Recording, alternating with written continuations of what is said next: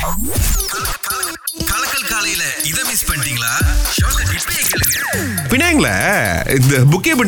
Train மேலே கீழே போயிட்டு வந்துட்டு இருக்குமே, அது என்னங்க பாவம் பண்ணிச்சு உங்களுக்கு? அது வந்து நிப்பாட்ட போறாங்க, மெயின்டெனன்ஸ்க்கு அனுப்ப போறாங்க அப்படின்னு ஒரு செய்தி வெளியாயிருக்கு. இப்ப பினாங் ஹில் கார்ப்பரேஷன் என்ன சொல்லிருக்காங்கன்னா, அந்த ஒரு பர்டிகுலர் ஒரு ப்ரோஷர் மாதிரி இத வந்து நிறைய பேர் ஷேர் பண்ணிட்டு இருக்காங்க. இது முழுக்க முழுக்க தப்புங்க. அதுல வந்து பாத்தீங்கன்னா டேட்டா தப்பா போட்டிருக்காங்க. நாங்க அந்த டேட்ல மூட கிடையாது, நாங்க வேற டேட்ல மூட போறோம் அப்படின்னு சொல்லிருக்காங்க. இருந்தாலும் அடைக்கிறாங்களா? தற்காலிகமா. ஏன்னா மெயின்டெனன்ஸ் ஒர்க், எப்படிப்பட்ட ஒரு மிஷினா இருந்தாலும் அதுக்கு மெயின்டெனன்ஸ் அப்படின்றது தேவை. சோ அதுக்காக வந்து இத மூடுறாங்க அப்படின்னு சொல்லிருக்காங்க. சோ நீங்க வந்து இந்த புக்கெட் பண்ணிற போற ஐடியால இருந்தீங்க அப்படின்னா ஜூன் 15ல இருந்து 23ஆம் தேதி வரைக்கும் இப்போதைக்கு அந்த ரயில் பயணத்துக்கான அந்த மெயின்டெனன்ஸ்க்காக அவங்க அதை நிறுத்த போறாங்க அப்படின்னு சொல்லிருக்காங்க. அதன் பிறகு பாத்தீங்கன்னா 23ஆம் தேதிக்கு அப்புறம் மீண்டும் எல்லாமே சகஜ நிலைக்கு திரும்ப விடும். கொஞ்சம் திட்டம் போட்டு அங்க போயிட்டு ட்ரெயின் ஏசக்கூடாது, இன்னும் நாங்க வர நினைக்கும்போது இல்ல அப்படின்னு. ஹாங்காங்லங்க ஒரு பெரிய அரிசி நடந்திருக்கு. செத்து போன மீனை வந்துட்டு ஒரு அக்வேரியத்துக்கு வச்சு காசு வாங்கி ஆளுங்களை பார்க்க வைக்கிறாங்க அப்படின்னு பல பேர் புலம்ப ஆரம்பிச்சுட்டாங்க. ஆனா பிரச்சனை என்னன்னா, அந்த மீன் சாக கிடையாதுங்க, மல்லாக்கப்பட்டு தூங்கிக்கிட்டு இருக்கு. ஷாக் அந்த மாதிரி யாருமே பாத்துருக்க மாட்டாங்க. சோ இது தூங்குறத பார்த்து நிறைய பேர் ஏமாந்து போறாங்க. சோ நிறைய பேர் ஏமாந்து போய் மேனேஜ்மென்ட்க்கு கம்ப்ளைண்ட்லாம் பண்றதுனால இந்த கம்ப்ளைண்ட் எங்கனால தாங்க முடியலன்னு மேனேஜ்மென்ட் மேல ஒரு போஸ்டரி ஒட்டிட்டாங்க. இங்க பாருங்க, இந்த ஷாக் வந்து தூங்கிட்டு தான் இருக்கு, அது வந்து சாக கிடையாது, அதனால கவலையப்படாதீங்க அப்படின்னு சொல்லிட்டு பேர் வச்சிருக்காங்க, பிஜாமா ஷாக் அப்படினு சொல்லிட்டு. யா, சோ ஹாங்காங் உடைய ஓஷன் பார்க் இந்த பக்கமா நீங்க போறதுக்கு ஒரு வாய்ப்பு கிடைச்சிச்சுனா போய் செக் அவுட் பண்ணுங்க. அவங்க தான் இந்த ஷாக் இருக்கு படுத்து தூங்குதா. நம்முடைய விளையாட்டுத்துறை அமைச்சர் ரொம்ப அழகான ஒரு விஷயத்தை வெளியிட்டு இருக்காங்க. Kabaddi, silambam, cricket, softball, chess இந்த 5 விளையாட்டுகளும் வந்து மலேசியன் கேம்ஸ்ல வந்து நுழைக்கப்படவிருக்கின்றது அப்படின்னு சொல்லி இருக்காங்க.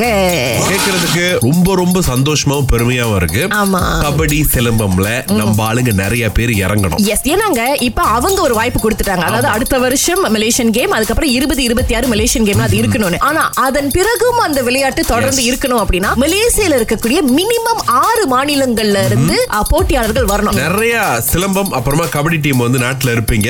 உங்களுக்குன்னு சொல்லிட்டு அசோசியேஷன் இருக்கும், ஏதாவது குரூப்புக்கு நீங்க இருக்கணும், அரசாங்கத்து கூட தொடர்பு உடையது கூட. இன்னைக்கே விவரங்கள் தெரிஞ்சவங்ககிட்ட போய் கேளுங்க. இப்ப வந்து அந்த கனவு வந்து நனவாகுது அப்படின்ற பட்சத்துல நம்மளும் கொஞ்சம் எஃபர்ட் பண்ணணும். இதுக்கப்புறம் தான் உண்மையான முயற்சிகளே நம்ம வந்து எடுக்க ஆரம்பிக்கிறாங்க.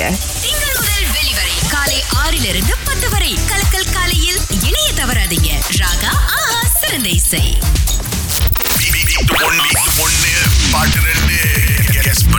இன்னைக்கு ஜெயிக்கிறதுக்கு பழனி அம்மாள் வந்திருக்காங்க. அது சரியான பதில் சொன்னாங்கன்னா ஜெயிச்சிருவாங்க. 200 வெள்ளி உங்களுக்காக காத்துட்டு இருக்கு. பாட்டு கேளுங்க. ஓகே,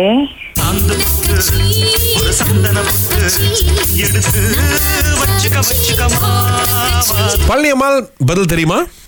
முதல் பாட்டு வந்து சாந்து பாட்டு, ரெண்டாவது பாட்டு வந்து என்ன கட்சி, நம்ம கட்சி, நம்ம கட்சி, காமன் கட்சியா? என்னங்க பாட்டு தலைப்புங்க. நீங்க என்னங்க பாட்டு போட்டதுல இருந்து நடுவுல இருந்தே எடுக்கிறீங்க நீங்க? மன்னிச்சிருங்க பழனியம்மாள், இன்னொரு தடவை முயற்சி பண்ணுங்க. Okay okay. சுபாங் சிவமலர் வந்திருக்காங்க. உங்களுக்கு என்ன பாடல்னு தெரியுமா? தெரியும், சொல்லுங்க. ஃபர்ஸ்ட் பாட்டு வந்து என்ன கட்சி நம்ம கட்சி, அது முன்னோட்டு சாந்து பாட்டு. என்னங்க கவிஞர் வந்து முதல் வரின்னு ஒண்ணு எழுதி வச்சிருந்தா நீங்க எல்லாம் கரெக்டா நடுவுல இருந்து பாடுறீங்க. நீங்க சொன்ன பதில் தப்புங்க. ஒண்ணு சரியா சொன்னீங்க. ஏன்னா இது கரெக்டா வந்துச்சு மிக்ஸ்ல. இந்த மிக்ஸ்ல நடுவுல வந்தது நீங்க சொன்ன வரி சரிதான், ஆனா அதனுடைய முதல் வரி. நீங்க அது குளுவாளிலே அப்படின்னு சொன்னாதான் தெரியும். பாருங்களேன், முத்துப்பட பாட்டுன்னு. ஓகே, நோ ப்ராப்ளம், இன்னொரு தடவை முயற்சி பண்ணுங்க.